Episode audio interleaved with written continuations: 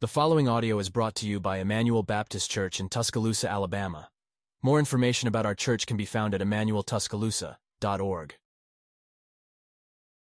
Okay, uh, so you got verses, and you'll probably notice in your verse, uh, the verse part of your packet, there's quite a few of them.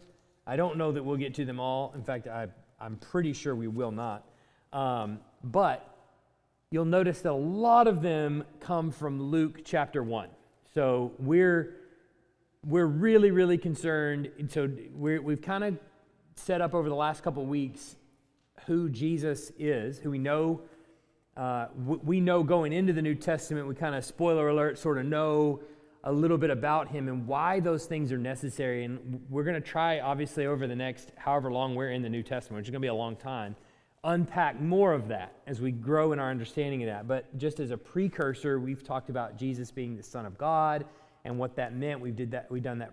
We have done that for two weeks, and then we talked about last week him being uh, not just the Son of God, but also the Son of Man, and what those what those terms actually relate to and what they mean. That's not the last time you'll hear it. I don't think it was the first time. Most of you have heard those things from me about Son of Man and things like that, but it certainly won't be the last time. Those are those are issues that uh, I try as much as I can to just keep coming back to because they're tremendously important for us to develop our own thinking biblically of how we can actually look at the pages from Genesis to Revelation and make sense of a story that's taking place, a, a one consistent narrative uh, told by 40 plus men over three continents, writing in three different languages.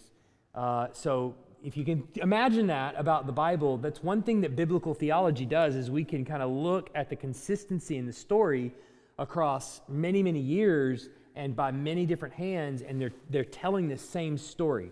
And I think it's helpful just biblically to be able to think that way. And so that won't be the last time we, we come to that. We're going to do a little bit more of that tonight as we, uh, as we think about the birth of not just Jesus, we're only going to touch on that briefly, but more the birth of John the Baptist, which is, you know, not necessarily a birth story that you really think too much about, but it's actually incredibly significant in the biblical story. But um, last week, what we talked about was John, that is the author of the Gospel John, different than John the Baptist. John, the, the author, uh, more clearly than any other gospel writer, is able to look uh, both ways at Israel's history and their future and kind of know what Jesus is doing, uh, if you want to say like horizontally or laterally or to us. You know, he's a king, he is uh, king of the Jews, that kind of thing. He is Israel, all of those things.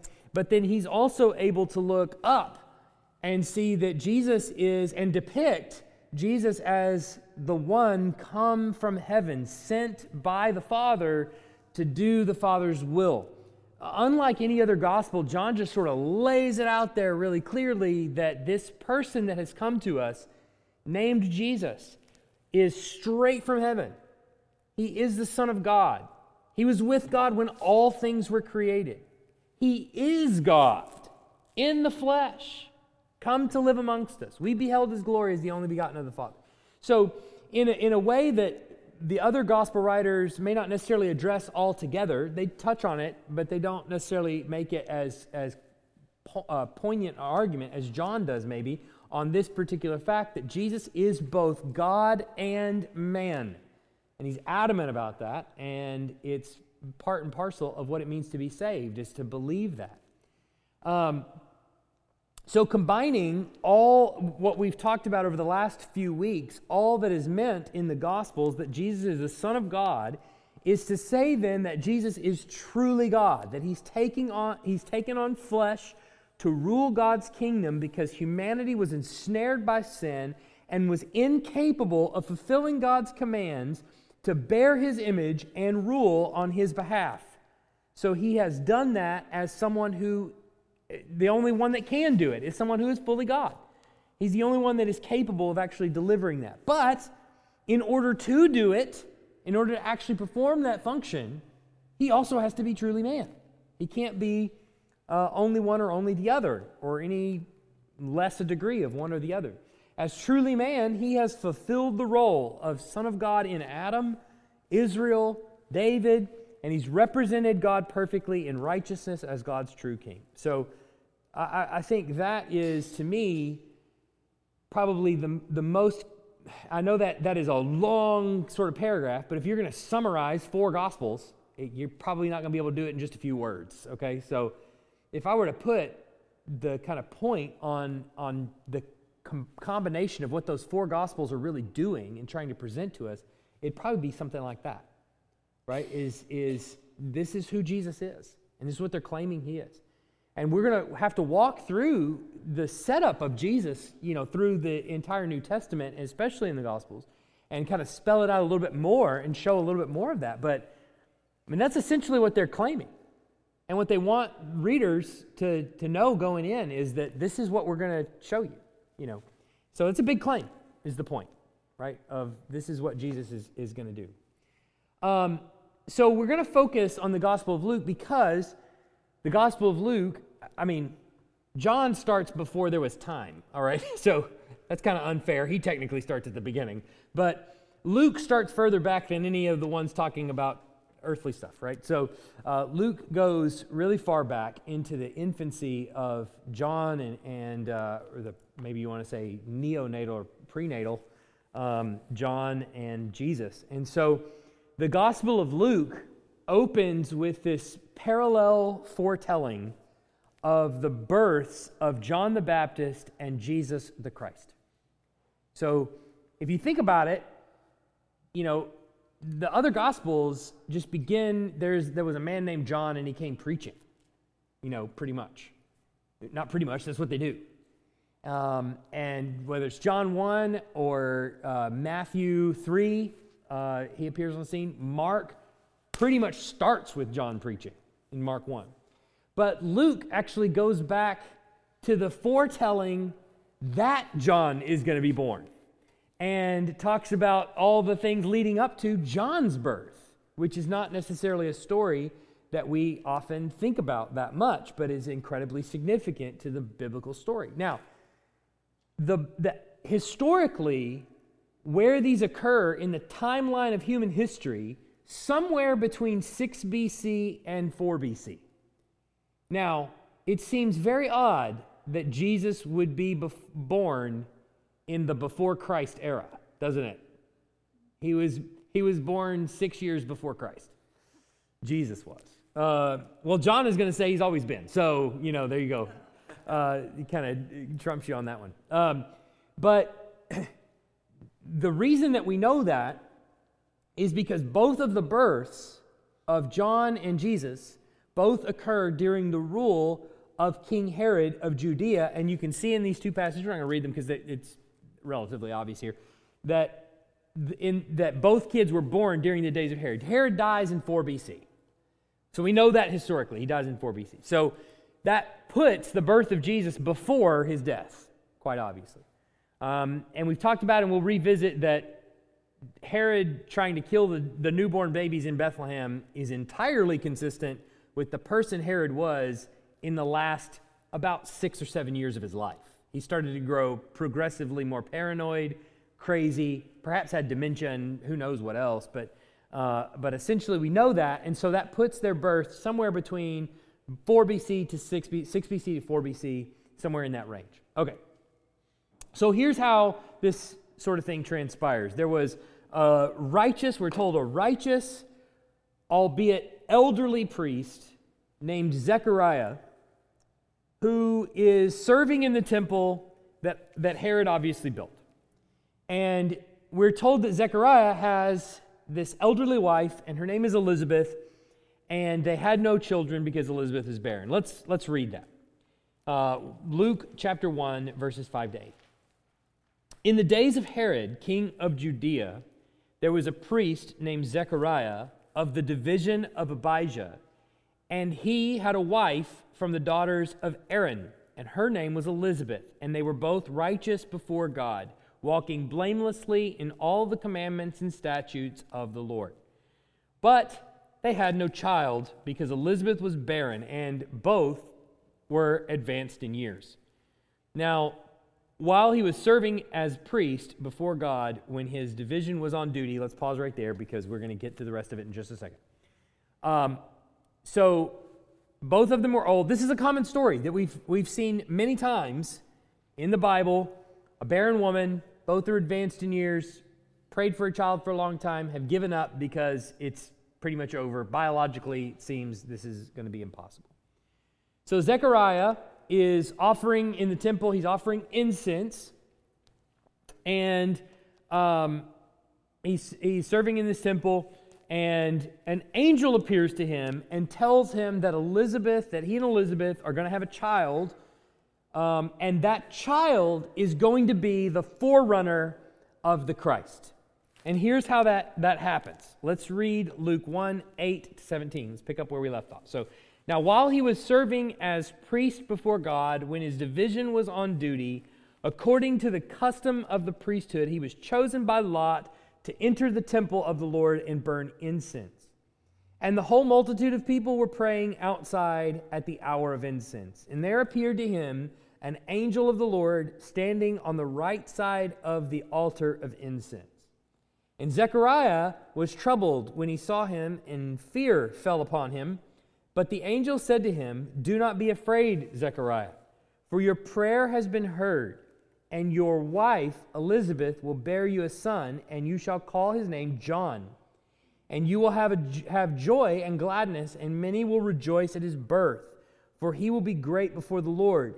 And he must not drink wine or strong drink, and he will be filled with the Holy Spirit, even from his mother's womb. And he will turn many of the children of Israel to the Lord their God, and he will go before him in the spirit and power of Elijah to turn the hearts of the fathers to the children, and the disobedient to the wisdom of the just, to make ready for the Lord a people prepared. Okay. So, this is a pretty significant deal. He hears we're going to have a child.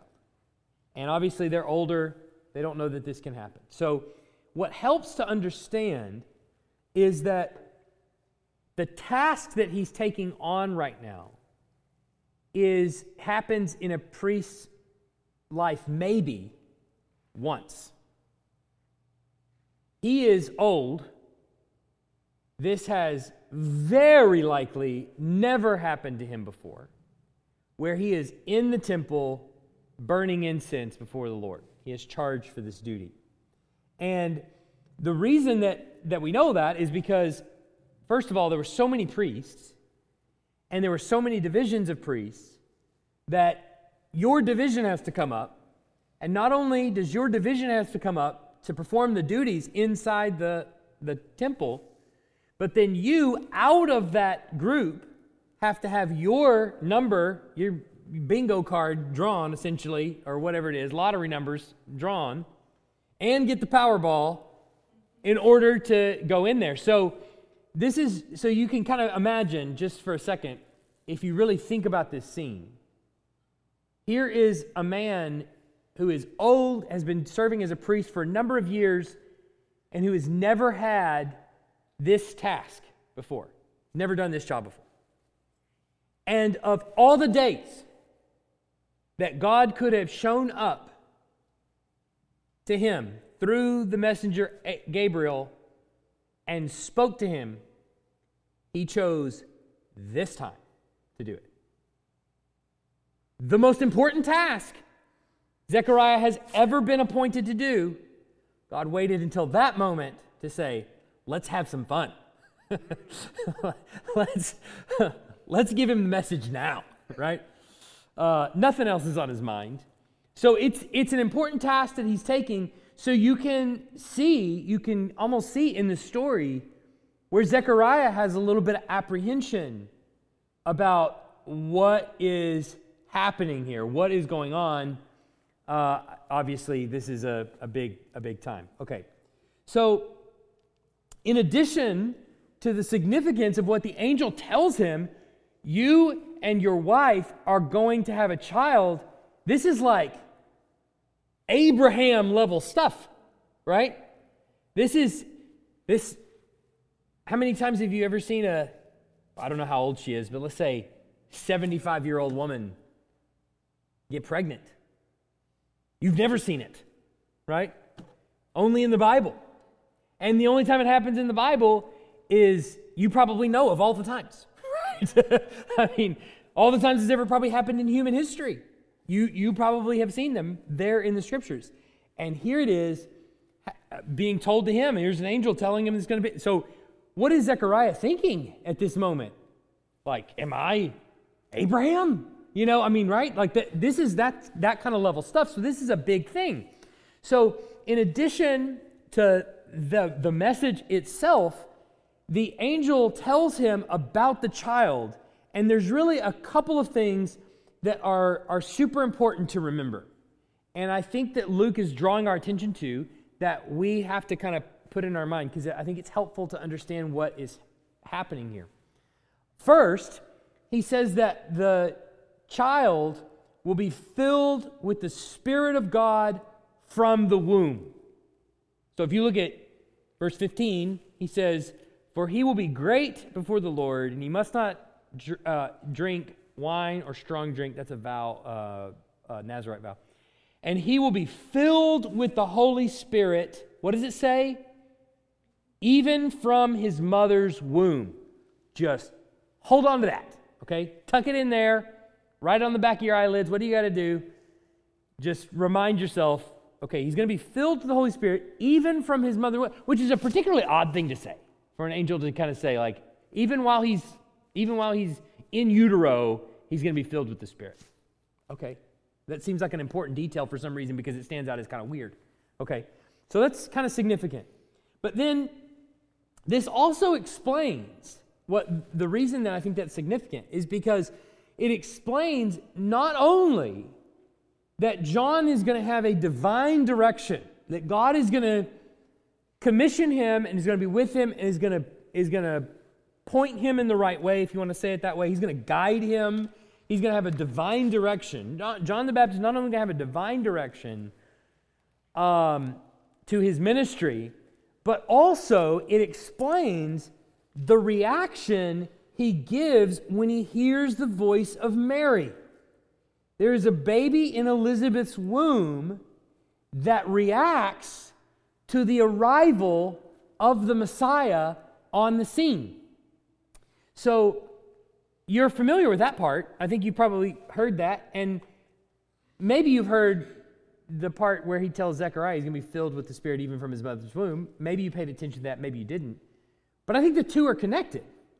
It's Luke's way of helping you see that John the Baptist is a herald of Jesus before he was even born.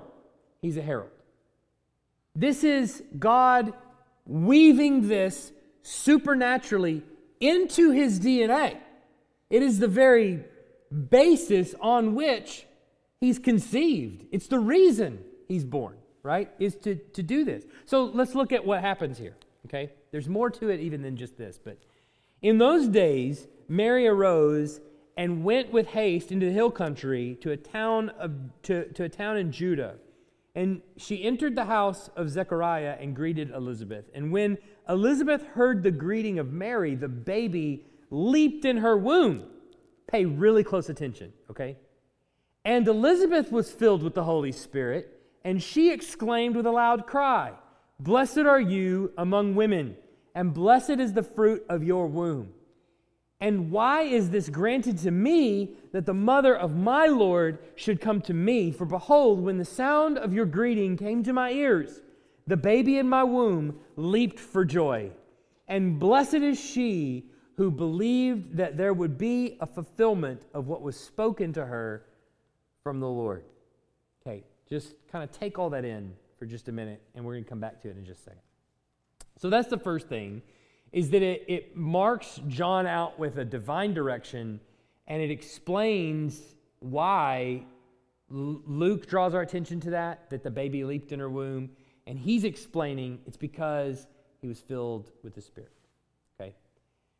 Second, I think it's helpful to remember, in addition to the, mess, the message that they're going to have a child, that there's another bit of significance here that this child will perform his ministry, he says specifically, in the spirit and power of Elijah. Now it seems kind of maybe a maybe a weird statement to some. It may seem like a little, you know, like I said last week, there are no throwaways in the Bible. We may not be able to explain them. We may be able to know why some of those sentences were written. That's a whole different issue. But there's no throwaways. Everything's written with intention.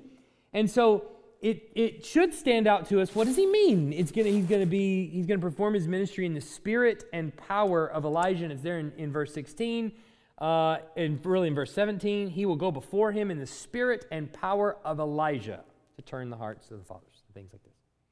So, the angel, what the angel is doing here in this message, he's careful to identify John as the one that was promised at the close of the Old Testament in the book of Malachi the language that he uses to describe John's ministry in the spirit and power of Elijah, who will turn the hearts of the children to the fathers and the fathers children, comes straight out of the book of, of Malachi. In fact, that statement is how the Old Testament ends with a promise. And then remember, there has been, as we've talked about over the last several months, 400 years of silence after that promise in Malachi. Done. God just sort of zip, and no more messages. No more prophets, no more nobody. And there's a whole bunch of history that happened, and a whole bunch of tragedy, and a whole bunch of all kinds of wars and things like that in that area. And nothing. No prophet to come along and say, This is why you're in the middle of war, or anything like that. It's all been silent. And when Gabriel shows up on the scene there in the temple and he talks to Zechariah, the message that he gives is remember the Old Testament? We're coming back to that. It's we're we're back in it now. Okay? He's coming in the spirit and power of Elijah. So let's look at Malachi 4, 5, and 6, and you'll maybe you'll hear this. Behold, I will send you Elijah, the prophet, before the great and awesome day of the Lord comes. Who's he sending? Elijah. And he will turn the hearts of the fathers to their children and the hearts of the children to their fathers, lest I come and strike the land with a decree of utter destruction. So, this is going to be your saving grace. Lest I destroy the whole place, this is going to be your saving grace. I'm going to send you Elijah. When Gabriel shows up, now there's still there's still thought out here in the celebration of the Passover, even that Elijah is going to show up at the table to introduce the ministry of the Messiah. To this day, okay, there's a lot of atheists that are Jews, okay? So let's set them aside for just a second. And let's talk about Jews that may actually believe this or at least participate in all the traditions of the Jews, okay? Still to this day, when they celebrate the Passover, they'll traditionally leave the door open, traditionally leave a seat open at the table, traditionally leave a glass of wine. Four, four, glasses, actually. It's quite a wine drinking extravaganza, Passover is. But uh, one, there will be one glass of wine left there that is Elijah's cup, and it will sit there at the table. There are a lot of connections to Elijah, and the, the invitation is that Elijah could walk in that door at any Passover and sit down and drink the cup, right? And you may have have heard somebody say, This is a cup that is my blood. You know, right? So significant, right? What, what Jesus is doing at the Passover. But the point is, there's Elijah's cup that's left there. So they are leaving open the possibility that Elijah himself will come back. So, what is Gabriel doing when he shows up in the temple and says, He will be the one? In the spirit and power of Elijah, he will do his ministry and he will turn the hearts of the fathers to their children. What is he doing? He's saying, remember what we talked about in Malachi? This is the guy. It's not actually Elijah, it's someone operating in the spirit and power of Elijah. And what that means is someone who, like Elijah does, takes his face and hardens it against the winds of the culture and preaches into it, right? So he remember uh, Elijah preaching to Ahab And Jezebel is threatening to kill him and you know everybody around him and stuff like that and he's he's standing there and he's preaching faithfully what God would say and executing even the prophets of Baal. So that's the way John the Baptist is going to be. You may remember a scenario that's coming in the future where John the Baptist will do exactly that to his own Ahab, and his own Ahab will cut his head off, right? Will actually kill him. So he's going to operate in the spirit and power of Elijah, and he is the fulfillment of that Old Testament prophecy. But wait, there's more. He, he is also, that means then that he is the, not only the fulfillment of this prophecy, but his coming into the world inaugurates the day of the Lord that was promised in many of the prophetic writings. Okay? Remember what he says in Malachi 4, verse 5. Behold, I will send you Elijah the prophet before what? The great and awesome day of the Lord. Okay? Before that day comes, before the great and awesome day of the Lord comes, I'm going to send you Elijah. So, specifically, let's be really clear. What John is coming to do is to be a forerunner for the Messiah, to turn the hearts of the children, to prepare them for the coming of the Messiah. And that coming of the Messiah is what Malachi calls the great and awesome day of the Lord. You tracking? Now let's read about the day of the Lord, shall we? Let's read about it. See all these passages that are here from the Old Testament? Okay? I only left out a few of them that talk about the day of the Lord because they were less than clear in terms of context. I couldn't get them down to just a few verses. So they basically say the same thing, but it would take more explanation. So I just, I got the ones that are the clearest, okay? Isaiah 13, 9. Behold, the day of the Lord comes, cruel, with wrath and fierce anger, to make la- the land a desolation and to destroy its sinners from it. Sounds hopeful, doesn't it? Optimistic, bright, shiny. Jeremiah 46, 10. That day is the day of the Lord, God of hosts, a day of vengeance, to avenge himself on his foes. The sword shall devour and be sated and drink its fill of their blood. For the Lord, God of hosts, holds a sacrifice in the north country by the river Euphrates. Sounds hopeful. Ezekiel 30, verse 3. For the day is near, the day of the Lord is near. It will be a day of clouds, a time of doom for the nation. Joel 1:15. Alas for the day, for the day of the Lord is near, and as destruction from the Almighty it comes. Joel 2:1. Blow a trumpet in Zion, sound an alarm on my holy mountain. Let all the inhabitants of the land tremble, for the day of the Lord is coming. It is near. Joel 2:11.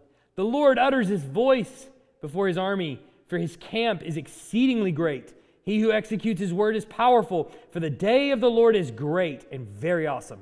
Who can endure it? Joel 2:31. The sun shall be turned to darkness and the moon to blood before the great and awesome day of the Lord comes. Amos 5, 18 to 20. Woe to you who desire the day of the Lord. Why would you have the day of the Lord? It is darkness and not light. As if a man fled from a lion and a bear met him or went into the house and leaned on his hand against the wall, and a serpent bit him. Is not the day of the Lord darkness and not light, and gloom with no brightness in it? What do you, what do you think about the day of the Lord right now? Why are you confused?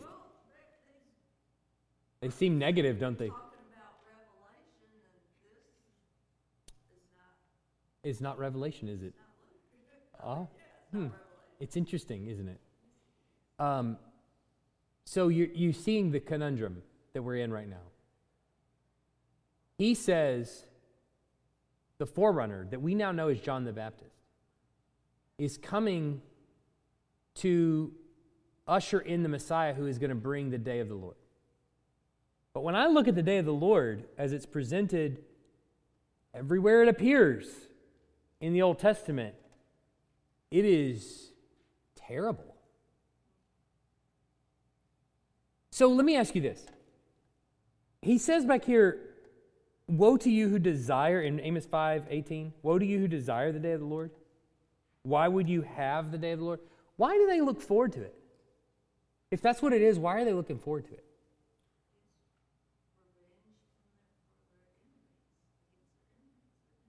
Yeah. How? What's going to happen? It's re- you said revenge for their enemies, in case anybody didn't hear back there, but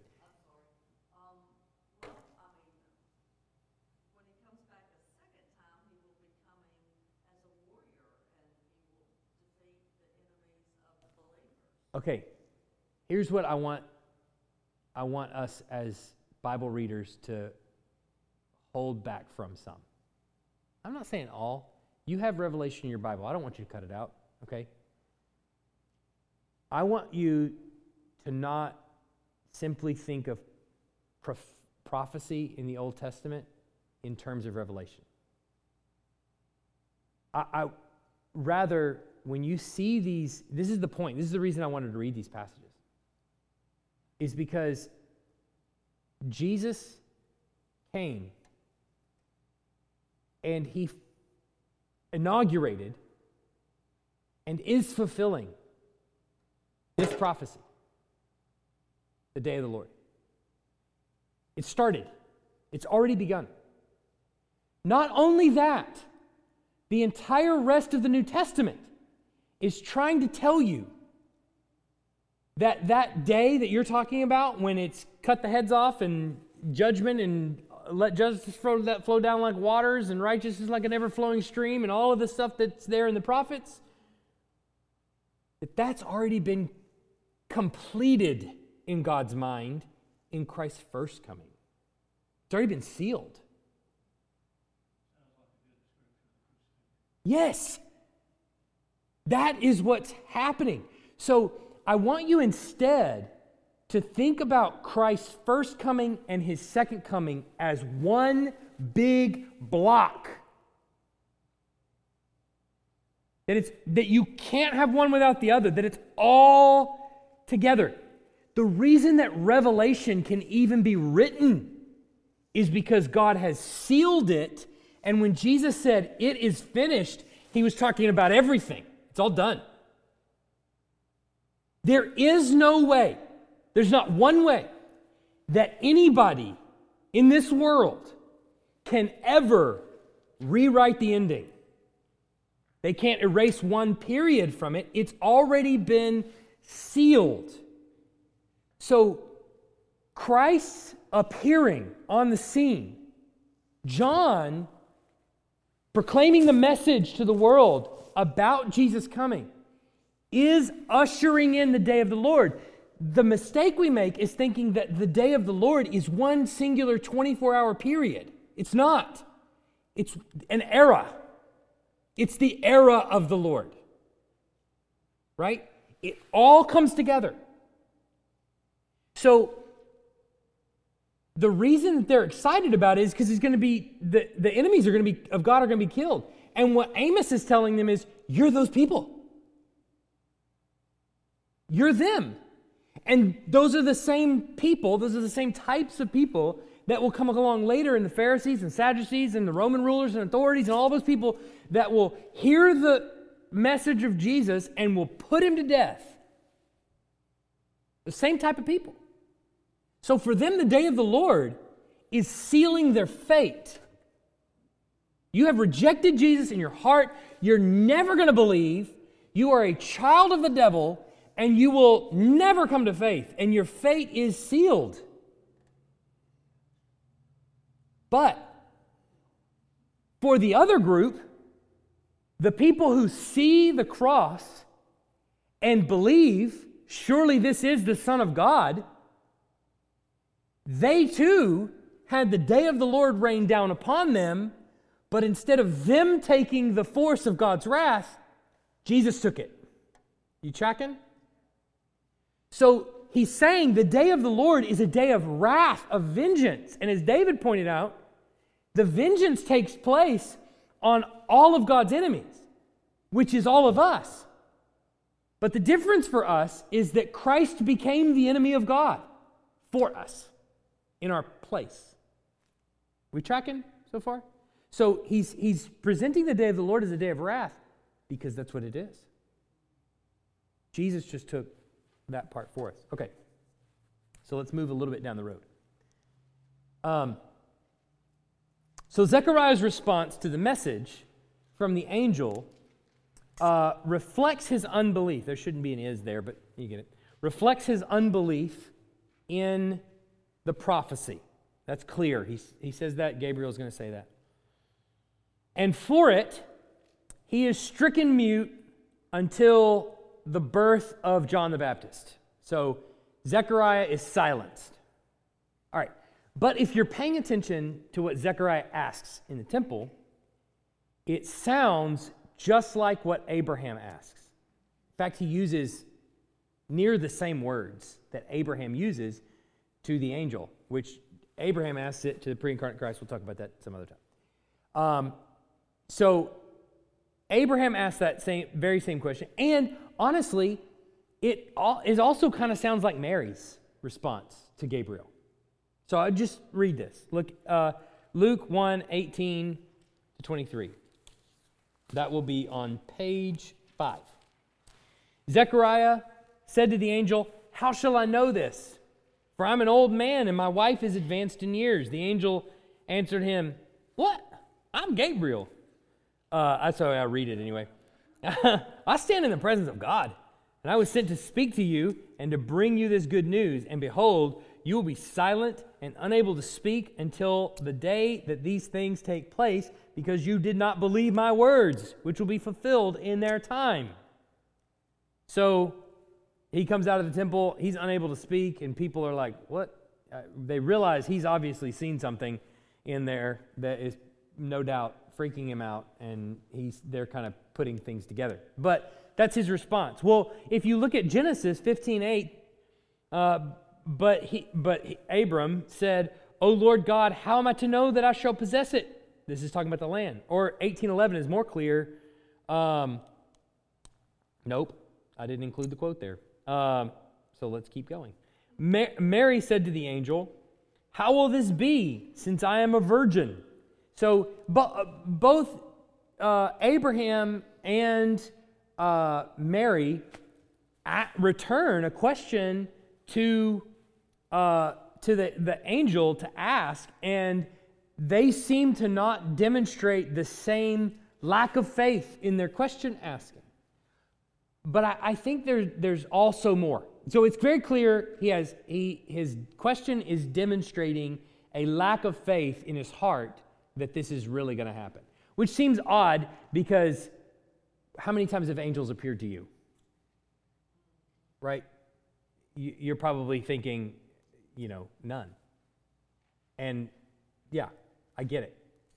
So if one just appeared to you and said, Fear not, genie, I have a message for you. Don't, don't fear. This is a message from the Lord. Would you, would you kind of go, I, I, don't know. I think, I think maybe I might listen to this. you know, you'd think. So you think of all the times that you would have faith, it would be right then, maybe. Uh, but Zechariah, no. Okay. So, what is it about his question that is, that is particular? Well, it's obviously he's chastised for his unbelief. That's clear from the text. But what is also uh, adds a little bit, I think, of understanding to the, the passage is that his muteness also serves as a sign. So he asked, How will I know this? How will I know this is going to be? I'll tell you how you're going to know it. You're not going to be able to talk until he's born. How about that? Right? So it's kind of a double, there's sort of a double part to it, right? That it betrays his lack of faith, and Gabriel silences him, even though maybe Mary had some similar kind of questions like, well, I'm a virgin though. Like, how, how is that going to happen? Or Abraham, you know, how can I know this? I don't even have a child, and my wife's like really old, so how is this going to happen? And maybe they have the same kind of thing going on as Zechariah does. Zechariah is given a sign, and that sign is, well, he's not going to be able to talk. Okay? Now, uh, so that serves as a sign to everyone about the significance of the child, and we understand that, I think maybe a little bit, from Luke 1 57 to 66.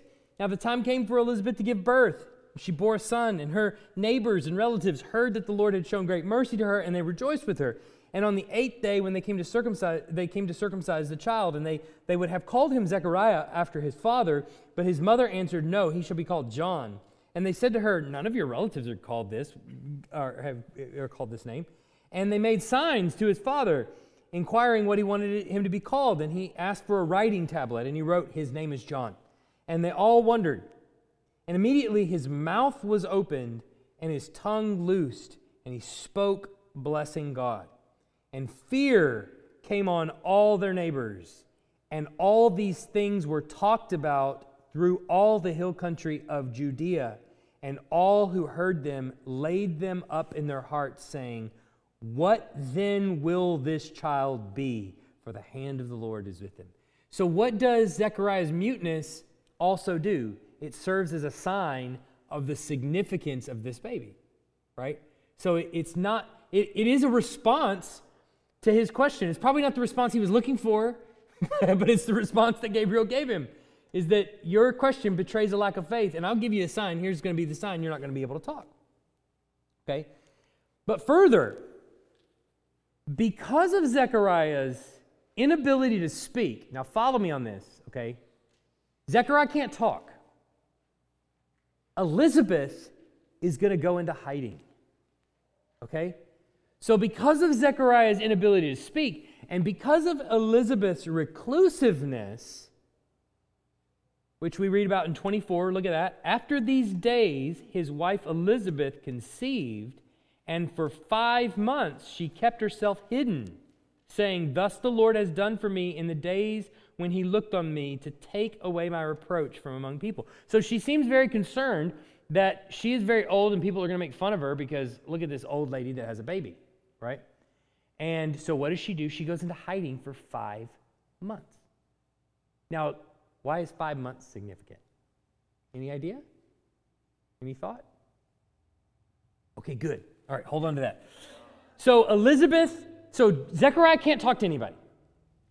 Elizabeth can't talk to anybody either because she's hiding. Okay? So then, the Holy Spirit who has filled the preborn John the Baptist. Remember that? He'll be filled with the Spirit from his mother's womb. So the John the Baptist that is filled with the Spirit inside his mother, and remember it says that Elizabeth, she gets filled with the Spirit too, and she speaks to the first person she's seen in six months, which is whom? Mary. That means that the Holy Spirit who has filled both mother and child, becomes the first one in the story to declare this is the Christ. Right? You see that? The spirit that has indwelt John the Baptist causes him to leap inside his mother's womb. Elizabeth, filled with the Holy Spirit, now speaks to the first person she's seen in her time of reclusivity. Okay, reclusiveness. She, becomes, she declares the arrival of the Christ. So it's there in 39, 4 to 5. Mary comes in, and when Elizabeth heard the greeting in 41 of Mary, the baby leaped in her womb, and Elizabeth, filled with the Holy Spirit, she exclaimed with a loud cry, Blessed are you among women, blessed is the fruit of your womb.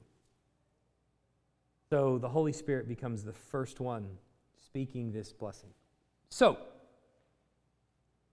this also coincides, obviously, these two narratives going together in the first chapter of Luke coincides with the miraculous incarnation of the Christ child. And it, it's an act that very clearly God performs through what? His Holy Spirit without the aid of humanity in the person of Mary. So, in other words, she doesn't participate in an act that would conceive this child, which is the difference between the way the kind of the secular world crassly puts the incarnation of, um, of Jesus as like God takes a wife in Mary and that kind of that whole that whole thing. Most of the time they do it to make fun. I, I get that, but this is what separates the Holy Spirit um, well, they use a very crass term for it, but having a child with Mary, right? This is why that's different, is because the very purpose of the story is to say Mary is not participating in the conception of this child in any way. Okay? And so that's there in 26 to 38. So look at this real quick. I just want to read this briefly because I, I think it, it matters. In the sixth month, the angel Gabriel was sent from God to a city of Galilee named Nazareth to a virgin betrothed to a man whose name was Joseph. We'll get to him next week. Of the house of David. And the virgin's name was Mary. And he came to her and said, Greetings, O favored one. The Lord is with you.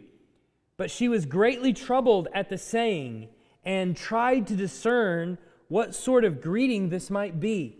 And the angel said to her, Do not be afraid, Mary, for you have found favor with God, and behold, you will conceive in your and you will conceive in your womb and bear a son, and you shall call his name Jesus. He will be great and call and will be called the Son of the Most High. And the Lord God will give him the throne of his father David, and he will reign over the house of Jacob forever, and of his kingdom there will be no end. And Mary said to the angel, How will this be, since I'm a virgin? And then the angel answered her, The Holy Spirit will come upon you, and the power of the Most High will overshadow you. Therefore, the child will be to be born will be called holy, the Son of God. And behold, your relative Elizabeth, in her old age, has also conceived a son, and is in the sixth month with her uh, with uh, and is and this is the sixth month with her who was called barren. For nothing will be impossible with God. That's the explanation that the way that this is going to happen is a work of the Holy Spirit, and that sounds crazy and impossible, but nothing is impossible with God. So, it's a work that God is performing. And Luke is showing you that this whole process of salvation that is being brought to people is a work that God is initiating, a work that God is empowering, and a work that God is doing. Everything from the heralding of the Christ coming in to the Christ actually being born and to, and to Mary actually conceiving and bearing the child. All of this is a work that is done by the Holy Spirit. Now, you rewind the clocks, go all the way back to the first several verses of Genesis. Do you remember how everything came into be? What does it say? In the beginning, God. No, that's John. You, you're uh, you, yeah, yeah. I got you. We were in John not that long ago. Uh huh. In the beginning, God created the heavens and the earth. The earth was formless and void, darkness was over the face of the deep. And what hovers over the, over the surface of the waters? Spirit of God hovers over the surface of the waters and brings about creation. What's happening here? God is doing it again. But this is new creation. And what is new creation bringing about? The day of the Lord. This is the day, the day that he's bringing in now, the day where the Lord is king over all. This is what he's inaugurating a totally new day, a day where enemies of God are vanquished and no longer a day where some who were his enemies become his friends. This is a whole new day.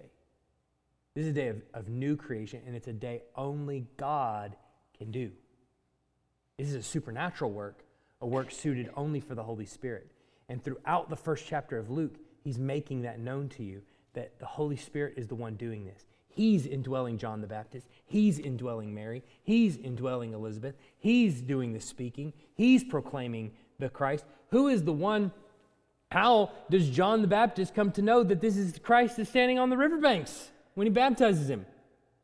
The Holy Spirit tells him that's the Christ. These aren't men that are gods. These are God indwelt men. That's the difference, right? This is God doing this work. Okay, but there's more. Hold on.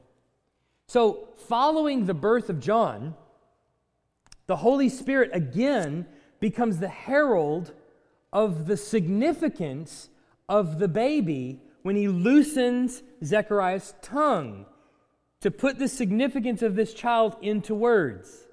Basically, through, the pro- through this prophet, John the Baptist, and through the one he introduces, God is keeping his promises of deliverance of his people. Listen to how Zechariah says this. And his father Zechariah was filled with the Holy Spirit and prophesied, saying, Blessed be the Lord God of Israel, for he has visited and redeemed his people, and has raised up a horn of salvation for us in the house of the servant David. As he spoke by mouth of his holy prophets from of old, that we should be saved from our enemies and from the hand of all who hate us. Remember, the day of the Lord is coming. To show mercy promised to our fathers and to remember his holy covenant, the oath that he swore to our father Abraham to grant us, that we, being delivered from the hand of our enemies, might serve him without fear in holiness and righteousness before him in all our days. And you, child, will be called the prophet of the Most High, for you will go before the Lord to prepare his ways, to give knowledge of salvation to his people in the forgiveness of their sins, because of the tender mercy of our God, whereby the sunrise shall visit us from on high, to give light to those who sit in darkness and in the shadow of death, to guide our feet in the way of peace. And the child grew and became strong in spirit and he was in the wilderness until the day of his public appearance in Israel. So, Zechariah, when his mouth is loosened, and the words that he utters is, The Lord is doing this. The Lord is keeping his promise. And this is a summary of everything that comes before that. All of the things that you're reading in Luke chapter 1 is the, is, the sum of it is the Lord is keeping his promises that he made in the Old Testament. But in a way that only he can do it. No man can ever fulfill this. God has to take the load of this. But there's more. One more. You with me on this? Okay. As deeply rooted in the Holy Spirit's heralding. So the, the Holy Spirit becomes the herald through the mouth of his prophets and people. As deeply rooted as in the Holy Spirit's heralding as the birth stories of John and Jesus are, the Spirit's direction in the heralding uh, in, in heralding the gospel is an ongoing reality in the life of the Christian today. Okay? What is it? It didn't go, did it? Good. Ha ha. You had to listen. You're like waiting for the, okay, turn to the next slide so I can write down the blank. In the life of the Christian today. Okay. Now I want you to I want you to read this with me. Okay, look at the last, last verse here in Luke 12, 11 to 12. Luke is the only one who describes it this way, okay, of the gospel writers. Jesus has sent his disciples, or is sending them, and he's preparing them for the ministry that they're going to have, okay, when they go and they tell the gospel. And when they do, people are going to like beat them and going to arrest them, and they're going to do all kinds of bad things to them on account of their preaching the gospel. Listen to what Luke says. And when they bring you before the synagogues and the rulers and the authorities, do not be anxious about how you shall defend yourself or what you should say. For the Holy Spirit will teach you in that very hour what you ought to say. You, you see what's happening here? It is not just the heralding of Christ coming that the Holy Spirit is empowering. He is also the one who dwells inside Christ's followers long after Christ is gone. And He is the one empowering their message to the people. As they proclaim the gospel to the nations, He is the one empowering. So when they get arrested, they get beaten, and they get tried, and they come to that time and they say, What do you have to say for yourself? The Holy Spirit is the one that is heralding the message of Christ to the authorities, the principalities, and the powers. The Holy Spirit is always, will always be, is always the one working in and through God's people to herald the message of Christ. Okay, here's why that's important. When we talk about sharing the gospel, we get nervous because I feel like I don't know enough. So we spend tons of time in Bible study. We are the most Bible studied country that's ever Bible studied. There are people around the world pastoring churches with less knowledge than the average person in a Southern Baptist church. Do you know that? Why? Because they know something that we refuse to believe. You will not feel prepared until you open your mouth and speak. You will not. There will not be a time when you sit in the pew and you go, okay, I have enough knowledge now to share the gospel with somebody. I think I can do it. No. Every time, every time you open your mouth, it doesn't matter the guy on YouTube that goes and that's all he does is share the gospel every single day. Every time he shares the gospel, he will have that feeling in the pit of his gut that says, okay, here we go. And every time, without fail, I promise you he would be able to attest it if he was standing here himself. Every time he does, he knows that the Lord is with him as he does it. The bad interactions, good interactions, the interactions where he's yelled at, things are thrown at him, doors are shut in his face, whatever. Even in those times, he senses that he has the words to say, or sometimes the words to not say. You will not feel like you ever know enough to tell somebody the truth about Jesus. Ever. Until the hour you need it. And what he means by hour is the moment that you need it. The disciples, in other words, are not going to, two days before their trial, feel like, okay, I got this. I know exactly what I'm going to say.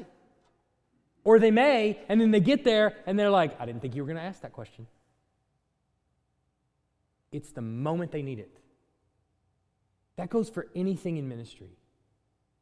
You can sit there on your couch and you will never understand the Lord's provision and how He answers prayer and how, how He addresses the things that you need until you are there.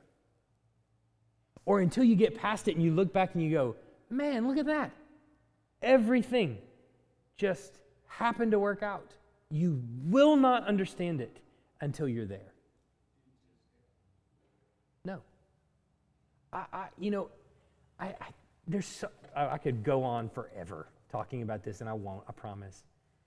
But so many, I think so many times our churches, like, that's all we do. We just, just sit around and we go Bible study after Bible study. I'm, I want to teach. I will teach as long as there are people to show up. I will, I will teach. That's what I do. That's what I'm called to do. I know. But we have to tell somebody what we know right? And churches will so often rest on their laurels as if the objective of this whole thing is to store up a ton of knowledge and money and just bankroll it all. And a successful church is the one that has tons of people packed in and is all learning and all that and has their bank account as full as possible. And that's a successful church. I don't think so. I think the successful church is the one who shares and tells other people and who takes a lot of risk, honestly. Because that's really the only time you see the Lord's provision is in those places. So tell somebody, even if it's that friend or maybe brother or sister or cousin or somebody you're on the phone with and you know, I've wanted to talk to them for a long time, just open your mouth and tell them. And then just see what happens. I promise you, it will probably go different than what you think. Let's pray. Heavenly Father, I pray for courage and a willingness to just open our mouths and share, and that you will fill us. We know that your spirit dwells within us. We know that. We know that in our heads. But I pray that when that moment comes, you will poke us and say, This is the time. That we might open our mouth and speak, and that your words will fill us. That we'll say exactly what needs to be said, and then afterwards, when we're tossing over all the words that we said and maybe what we should have said and what we feel like it could have been better, that we'll just be reminded in that moment we said everything that we could and knew to say at the time because you filled us. And then I pray that you would work on the hearts of the ones that we speak to. That we might see fruit of them coming to know Christ. And then we might think back on the things we said and go, what I said didn't produce that. That had to be a work of the Lord that did that. That in, in, in every way we might be encouraged by your help and your guidance of us, and also convinced that it wasn't by our power or might that it happened. So I pray that you would do that in and through our church, and that we would be bold, and that every space in our pews would be a challenge to us personally to talk to somebody about Jesus. It's in His name we pray. Amen. Thanks for listening. If you live in the Tuscaloosa area and are looking for a church, we'd love for you to visit. Our service times are Sunday mornings at 10:30 and Wednesday nights at 6:15.